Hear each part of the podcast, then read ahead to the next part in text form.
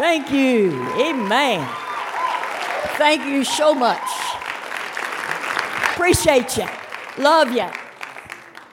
I'm always so excited for the next generation of Pentecost when I come here.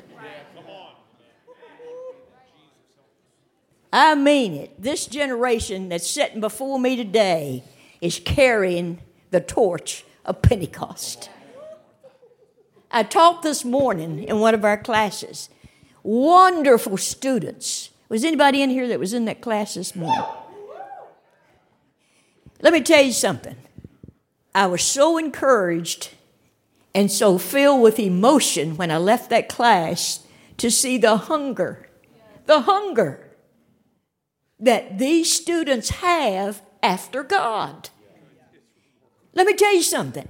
God doesn't move because of a generation. He moves because he's faithful. God's with this generation. God's with this generation.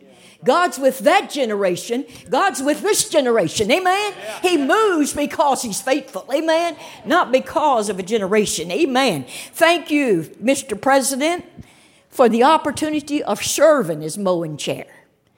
As I told you last time, I think, I told somebody that I was coming up here to be the mowing chair, and they wondered if I'd got into lawn service.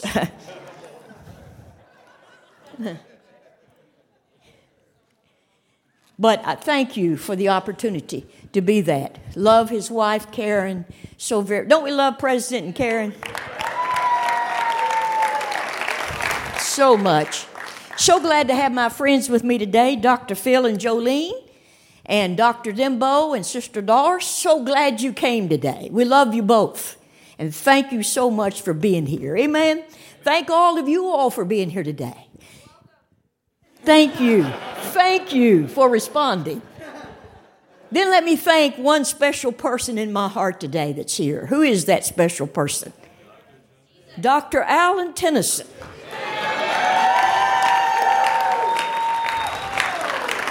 Do you realize he couldn't imagine life without me?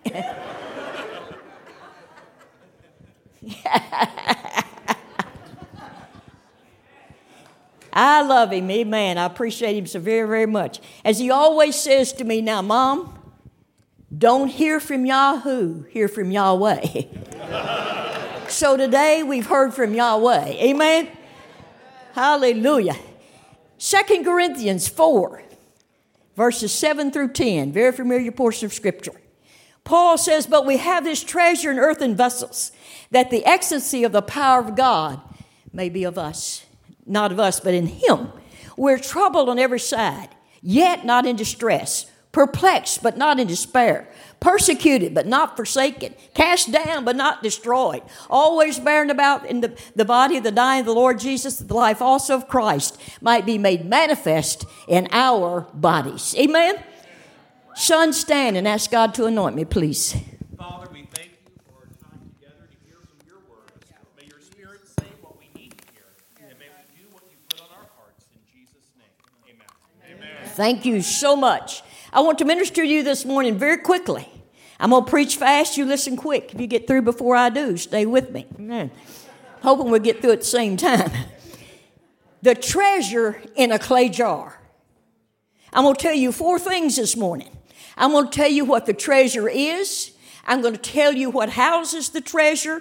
I'm going to tell you what the treasure reveals. And I'm going to tell you what the treasure will accomplish.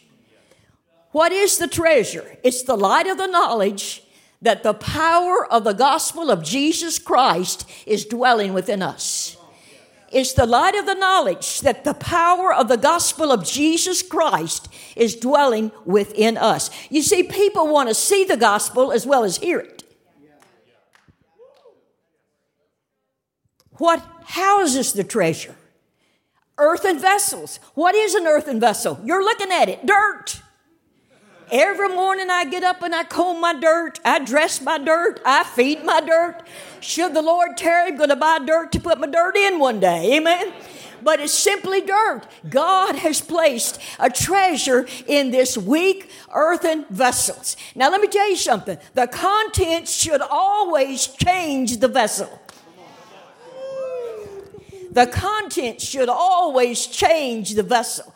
I like Sprite. I don't care if it's in a jar, if it's in a glass, if it's in a can, if it's in a bottle. I don't care about the vessel. What I care about is what's in the vessel. Amen? So the contents should always change the vessel. Yeah. Number three. I'm going to deal on number four longer than any. Number three. What does the treasure reveal? It's his power and not mine. I may be beaten, but I'm never defeated. Why? I have a treasure in this clay jar. I may lose a battle or two, but I never lose the war. Why? I have a treasure in this clay jar. His power and not mine. When I was in the third grade one time, I'm sure my teacher was happy only one time. As I told you before, I think I was a hyperactive child. But I was in the third grade. My mother and dad bought me a pair of Ivy League shoes. Now, you have to be about my age to know what they are. They're saddle Oxfords, and they have a strap with a buckle on them across the heel. I was always small for my age until now. Somebody said to me one day, "You've gained weight, haven't you?" I said, "Yes. I only weighed six pounds and ten ounces when I was born." Thank God I've gained weight. Two girls. Now, when I started to school, my mother said to my elder brother, "Son, keep an eye on your sister. You never know what she's going to do. So watch out after your sister." So my brother kindly kept an eye on me. Two girls met me in the hall one day, larger than me. Said, "We like those shoes. We're going to take them off of you. What do you think about that?" I stood there trembling in my shoes until out of the corner of my eye, I saw my elder brother and two of his buddies headed my way. When I saw him coming, I straightened up and said, "Do it if you think you're big enough." It wasn't my power I was trusting in. It was the power of an elder brother. Are you hearing me? That's headed my way. When my elder brother got there, he laid his hand upon one of those girls and he said, "What's going on here?" She said, "Not a thing." He said, "There better not be. That's my little sister. And anytime you think you're going to pick on her, I'll always be around." They said, "Yes, sir," marched off, and I went, uh-huh. The word says, when the enemy shall come in like a flood, the spirit of the elder brother shall lift up a standard against him. It's not my power, it's his power. Amen? That's working in my life. It's the spirit of an elder brother. So that's what the treasure reveals. What? Now let's deal with the last point for a while. What will the treasure accomplish? Paul says, "I'm troubled." That word trouble simply means I'm crowded with the cares of life. Family problems, financial problems, spiritual problems, health problems. I'm crowded. But he doesn't go on to say, but he goes on to say, I may be crowded, but I'm not in distress. That simply means I'm not crushed. Yeah. I may be crowded, but I'm not crushed. Why? I've got a treasure in this clay jar that's greater than anything that's going on on the outside of me. Amen? I have a treasure in this clay jar. You know, uh, what keeps a submarine up and going is because the pressure on the inside equals the pressure on the outside. You know what keeps us up and going? He that's within me is greater than the pressures that's on the outside of me. Amen? Hallelujah. We're more than conquerors through him that loved us. I may have told you this before, but I'm going to remind you of this. You know what it means to be more than a conqueror? I'm going to tell you. How many's ever heard of the boxer, Muhammad Ali, Cassius Clay? Another big mouth from the state of Kentucky. He says to his wife, "If I win this fight, you get the purse." The purse is a million dollars. He's a conqueror. She's more than a conqueror. One day at Calvary, we won. Jesus conquered, but we get the benefits of what he conquered for, and that makes us more than conquerors through him that loved us, to the pulling down of strongholds. How many of those winners always get excited? Always. Winners get excited. I am a Kentucky Wildcat fan. They didn't do much this year, but I'm still their fan. Who won last night? Kansas? Okay. You see, I wasn't nearly as excited. I love Kentucky Wildcats. twenty twelve, they won the N C double A. When they hit that winning basket, I beat the T V, I beat my husband, I beat the floor. My husband wasn't nearly as excited. He's from the state of Texas. I spent a week in Texas one night.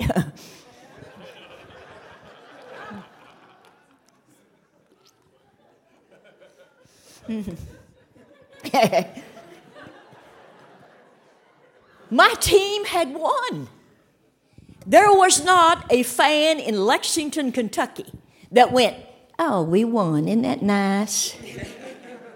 They got excited. You know what? The next day, all the energy I spent over little old round pigskin didn't change my life. But one day at Calvary, we won, and winners get excited. Do I have any winners in this section? Do I have any in this section? Do I have any winners in this section? Do I have any winners in the balcony? Wow, winners get excited. We're more than conquerors through him. But why? We have a treasure in this clay jar. Amen? We have a treasure in this clay jar. So that's why we can say, God, this treasure, here's what it will accomplish. My husband, bless his heart, came from the state of Texas to the state of Kentucky to preach revivals. In the year of nineteen sixty-eight, it was a very severe winter in the state of Kentucky. So all revivals were canceled because of the weather. He's a thousand miles from home, has nowhere to go, and a kind pastor friend took him in. He was very depressed. I'm sure he didn't have a depressing day after he met me.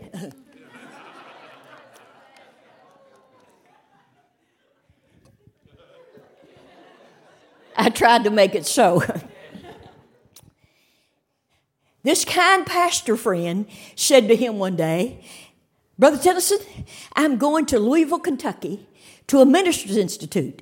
Now, you younger generation will not know this name. You that are my age will remember. Doctor C M Ward is preaching the institute. Well, you're not my age, but you still know. Yeah, okay.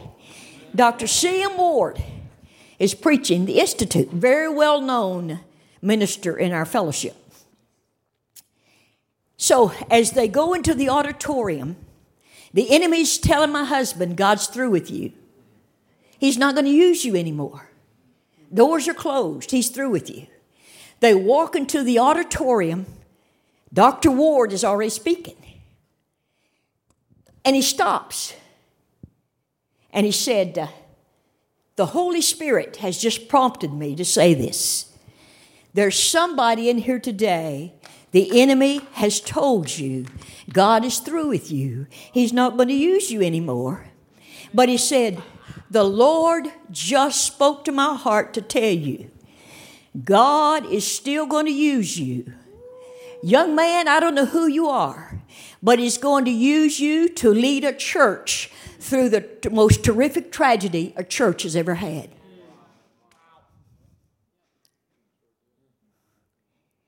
Do you think he heard from God? Yes, he heard from God. And the Lord said to my husband, "That's you, young man. I'm going to use you. Folks, he may have been troubled. He may have been crowded, but he wasn't crushed. Why? Because he has a treasure in this clay jar that is greater. Whoa! Shout a little bit now, church, than anything that's going on around you. Then Paul goes on to say, I may be crowded, but I'm not crushed. He goes on to say, I may be perplexed, but I'm not in despair. Perplexion simply means this. I'm imprisoned to my situation. There's no way to turn. Joseph felt that way, or Jacob felt that way when the sons came back and said to him, Dad, we got good news and we got bad news. We got the food. But they kept Simeon, a brother. And if we go back, we have to bring Benjamin. Jacob made this statement. Simeon is no more. Joseph is no more. And now they want to take Benjamin from me. All these things are against me. Why did he say that? He had the facts. But he didn't know the truth. Let me give you an example. I say Pastor or President Hagen owned a Mercedes. That's not a word of knowledge or anything, just an example. Why do I say that? I saw him driving one. What I don't know is he borrowed it from Doctor Phil. That's not a word of knowledge for you either. If either of you get a Mercedes, I did not hear from God. Okay. What am I doing? I'm trying to tell you a truth on a fact I saw. Or how many's following me? See, I, I saw the facts. Well, because I saw the facts, I take it as the truth. President Hagen doesn't own a Mercedes. He's just driving one he's borrowed. See what happens here. Joseph is no more. Simeon is no more. Now they want to take Benjamin from me. That's the facts. What's the truth? Joseph is doing well in Pharaoh's court. Joseph is taking care of his brother Simeon. Just wants to see his little brother Benjamin. Folks, we've got to get out of the fact business and say, God, I'm going to get a hold of the truth, and I'm going to let the truth set me free once and for all. Amen. Let go of the facts. Doctors give you facts. Bankers give you facts. Attorneys give you facts. Friends give you facts. Families give you facts. But folks, you shall know the truth, and the truth shall set you free. Hallelujah, God shall set you free. Say, I'm out of the fact business, and I'm going to get a hold of the truth, and I'm going to let the truth set me free. My husband and I first married. We had okra the first year we married for breakfast, lunch, and dinner. Fried okra.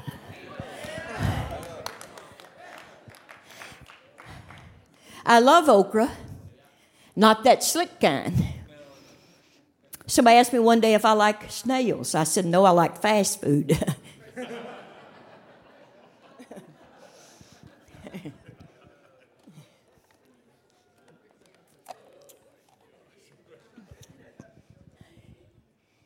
They had a good crop of okra that year. So we had okra. One evening for the dinner meal, there was not any okra. There wasn't anything to fix it, meal, anything to fry it in. My husband was making calls, and he called me and said, honey, what are we having for dinner? And I said, I don't know yet, because I did not want to tell him we didn't have anything. When he hung up, I got out and I said, God, you promised to supply our need. Your word doesn't lie. God, I'm standing on your word. I want there's some food on this table before my husband gets home. And the Lord spoke to my heart and said, set the table as pretty as you've ever set it. I used to work for general telephone companies. I told you before. They're the only people that pay me to talk eight hours a day. I think you, I told you before, I worked for an orange juice company, and they canned me. Said I couldn't concentrate. Put the squeeze on me. He's a little sour about it, too.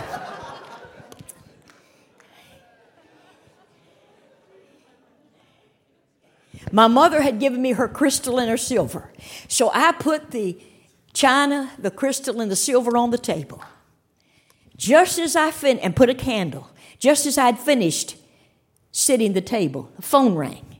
A young man in our church was not able to work, but he was able to stay home and do the housework and cook. He called me and he said, "Sister Tennyson, what are you having for dinner?" I said, "I don't know yet, buddy." And he said, "Well, don't fix anything." Well, I wasn't rushing into anything. He said, "I've just baked a turkey and dressing, mashed potatoes, green beans, corn on the cob, cranberry salad, pumpkin pie, homemade bread, iced tea, and I'm on my way." Woo! I hung that phone up, Doctor Dimbo, and I had me a Pentecostal spell. Amen? Yeah. Hallelujah. All over that house. I had me a Pentecostal spell. Hallelujah, God. How many knows what a Pentecostal spell is? Amen? How long has it been since you had one? Hallelujah, God. All over that house. I got so excited. When my husband came home and found all that food, he said, "Where did this come from? You knew we didn't have that kind of money." I said, "The ravens have been here today." Amen. Hallelujah. What am I saying, folks? We may feel like we're imprisoned in our situation. But Paul goes on to say, "I'm perplexed," but he said, "I'm not in despair." That simply means I'm not without hope. My hope is built on nothing less than Jesus' blood and righteousness. I'm not without hope. He is still with me. Amen? Let's go on. Then he says, because of this treasure, he said, I'm persecuted. That means there's somebody that pursues me day and night. That's the enemy of our soul, pursuing us day and night. He said, I may be persecuted, but he said, I'm not forsaken. That simply means I have not been abandoned. Lo, I'm with you always, even to the end of the world. Not been abandoned. Somebody has requested I tell a testimony I've told before. So do you mind hearing a rerun? All right. How many remembers me telling you the story of the sixteen red roses? Okay, we're going to tell it. If you've, if you've heard it, you may zone out, and I'll tell you when to zone back in. We suffered a terrible tragedy pastoring the Radcliffe First Assembly, where we lost twenty-seven precious people. Many of you have heard the story on the church bus. Doctor Tennyson was on the bus, got off just a few minutes before it exploded. We lost our youth pastor, our associate pastor, and our youth choir director. Our youth choir director's husband was an only child. His parents were only children. And the day we had to tell him about his family, he said to my husband, "Pastor, I'm an only child. My parents were only children. My mother died six months ago. My father was killed in the Korean War." And he said, "I do not have a mother or father, brother, sister, aunt, uncle, or cousin. And now I don't have a wife or any daughters. I'm alone in this world." God has given him a ministry to men and to families. March the fourth, nineteen ninety, he was to be in North Carolina to do a service. He said, "I looked at my calendar on the second and thought, I don't want to go to North Carolina." The fourth would have been his oldest daughter's sixteenth birthday. He said, "I promised my oldest daughter when she got to be sixteen, I was going to take her out to lunch, give her sixteen red roses. It's going to be our day." He said, "I wanted to go to Poplar Bluff, Missouri, lay sixteen red roses on a grave, wrap my arms around a coal monument and cry my eyes out." He said, "I tried to call to cancel the engagement. There was no answer." Saturday morning, he was praying. And he said, I said, "God, what do you want me to do?" And the Lord said, "I want you to go to North Carolina. I want you to wire sixteen red roses to that church where you're going. I want you to be on your plane this afternoon." And he said, I said, "Why, God?" God said two words to him, "Trust me." What did I tell you before when I was here? The reason we don't trust God any more than we do, we only trust people we know. The more I fellowship God, the more I know God. The more I know God, the more I'm going to trust God. He got up from where he was praying, wired sixteen red roses at church. Pastor picked him up at the airport, said, "Lee, we received sixteen red roses for the church today. What are they for?" He said, "I don't know. Just trust God and trust me." He said he got up to minister and he said, folks, the Lord has just spoken to me. Today, I'm going to give these roses to Missy. Young lady came in, sit on the front pew. I'm going to give her to him, her. He said, I said, Missy, come up here, honey. You're going to be my daughter today. I'm going to give you these roses. Take you and the youth group out to lunch. Said the whole church broke down weeping. After the service, Missy said to him, Mister Williams, you don't know me, and he didn't.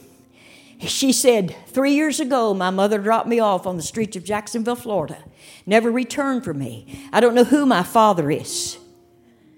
Never met him. Three months ago, a lady evangelist from the Assemblies of God picked me up off the streets of Jacksonville, Florida, brought me to Teen Challenge here in North Carolina. I started attending this church, gave my heart to the Lord. Mister Williams, I awakened today to the truth. Today is my sixteenth birthday. And she said, I said, God, I don't know where my mother is. I don't know who my father is. No one cares that I'm sixteen today. Jesus, if you're who they say you are, and if you love me like they say you do, every young lady would like to have sixteen red roses for her birthday. When I go to church today, let someone give me sixteen red roses. Mister Williams, you've made the love of Jesus Christ so real unto me. What happened? He said, you are not abandoned. God took the hurting heart of a man in the state of Kentucky, sent him to the state of North Carolina to let a sixteen-year-old girl know I'm who they say that I am, and I love you like they say that I do. Amen? Hallelujah. She wasn't abandoned. Let's finish up. Then Paul says, I'm cast down, which means somebody takes me and slams me to the ground. But he said, I'm not destroyed. What's that mean? That means the structure has not been demolished. Yeah. Have you ever seen somebody build a building, they get a window in crooked? They don't tear down the whole structure to straighten up the window. When the enemy may slam you to the ground, he may knock a window out of line, but the structure has not been destroyed. Just let him straighten up the window and go your way. Why? Because we have a treasure in this clay jar.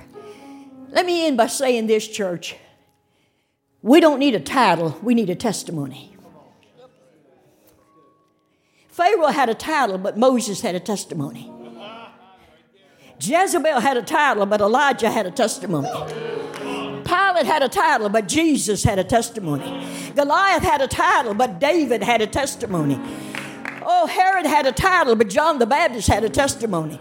King Agrippa had a title, but Paul had a testimony. We don't need a title. We need a testimony that there is a treasure that's alive in this clay jar. Amen? Not a title, but a testimony.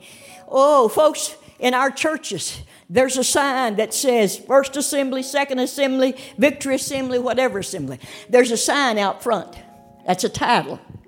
But when folks get inside that building, they need to see some testimony sitting in these pews, that there's some treasures that's alive in this clay jar. I'm going to finish up, I promise, with this testimony. I want to make the rapture.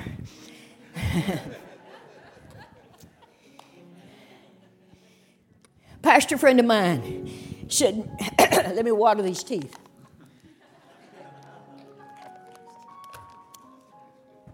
They are my teeth because I have the receipt for them. Pastor friend of mine many years ago said, I was pastoring in a small town, small church. One Sunday morning, a lady came up to me and said, Pastor, there's a lady outside of town that's twenty-five years old, dying with cancer. Her husband has left her. He can't take the pressure. She has a five-year-old son and a three-year-old daughter. Would you go have prayer with her?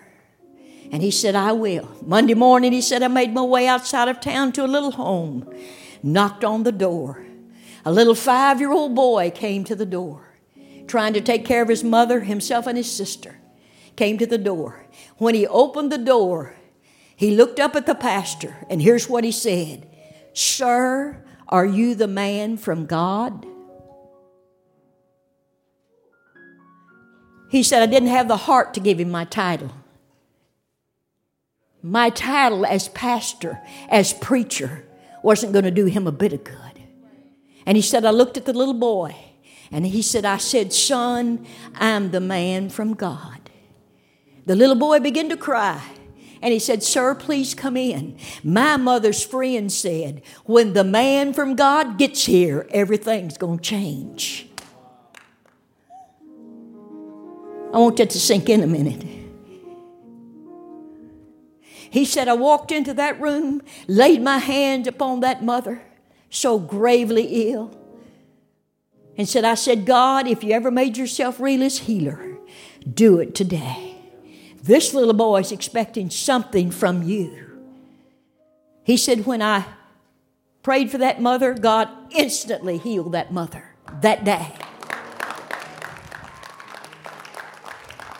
He said they started attending the church, was there fifteen years later when he went into another place of ministry. But he said down through the years, the words of a five-year-old boy has resonated in my spirit. Sir, are you the man from God? When the man from God gets here, everything's going to change. Are we the people from God? Do we just have a title, or do we have a testimony? That the treasure is alive within us. Does it make a difference when we arrive on the scene? Not because of us, but because of the one that's alive within us. Do I just have a title, or do I have a testimony that the treasure is alive in this clay jar? For just a moment, let's bow our heads for just a moment, please. Let me ask you, is there any in the building that would lift a hand and say, I do not even know Jesus as my Savior. I just want to check to be sure. All right, along with me, how many would lift a hand and say, I want that treasure more alive in me than it's ever been? Can I see your hand today? How many would lift a hand and say, I don't want just a title, I want a testimony. I want a testimony. Make me a man or a woman from God, that when I arrive on the scene, something changes. I want that treasure alive.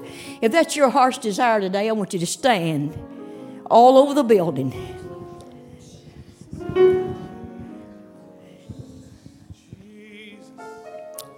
Lift me up here. I want you to stand and say, search my heart today, God. Does it make a difference when I arrive on the scene? Does anything change? Do I have just a title, or do I have a testimony that the power of God is alive within me? All over the building, I want us to lift our hands today and say, bring alive in me. Come on. Bring alive in me today. Bring alive in me today. Hallelujah, Jesus. Whoa, bring that treasure alive in my heart today, greater than it's ever been. I don't want to have just a title, but I want a testimony. I want to be a man or a woman from God, and they will know that I've been with Jesus. Cry out to him today, church. The students, cry out to him. Oh, say, have my life. Fill my life with this treasure. That when I step on the scene, not because of me, but because of the treasure that's alive in me, things begin to change in my life. I don't have just a title, but I've got a testimony. I'm a man or a woman from God. Hallelujah, Jesus. Hallelujah, Jesus. Let's sing it together. I have heard thy, and it told thy love, but I long to rise, but I long to rise in the arms of faith, and be closer, drawn to thee. Sing it today, if you know it. Oh God,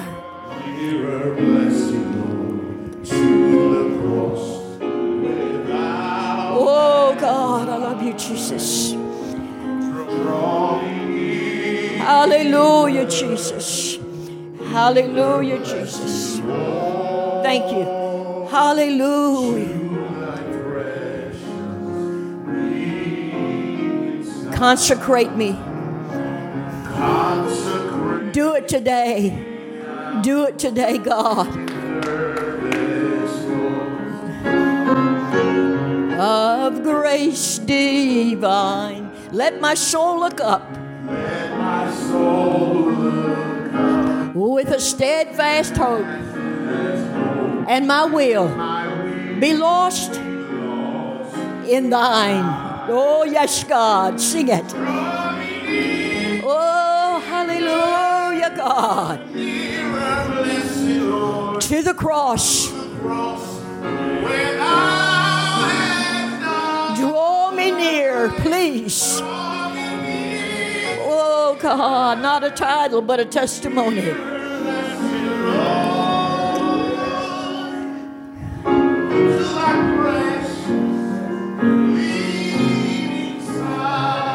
Here's the secret of it. Oh, the single hour. Ooh, what is that verse? Before thy throne I spend. When I kneel in prayer and with thee, my God, I commune as friend with friend. Amen. Draw me nearer, nearer, blessed Lord, to the cross where thou hast died. Draw me near. Nearer, blessed Lord, to thy precious bleeding side. Hallelujah. Go today saying, God, I don't want just a title. I want a testimony. God, I want to be a man or a woman from God. When I step on the scene, things will change. Mister President, thank you.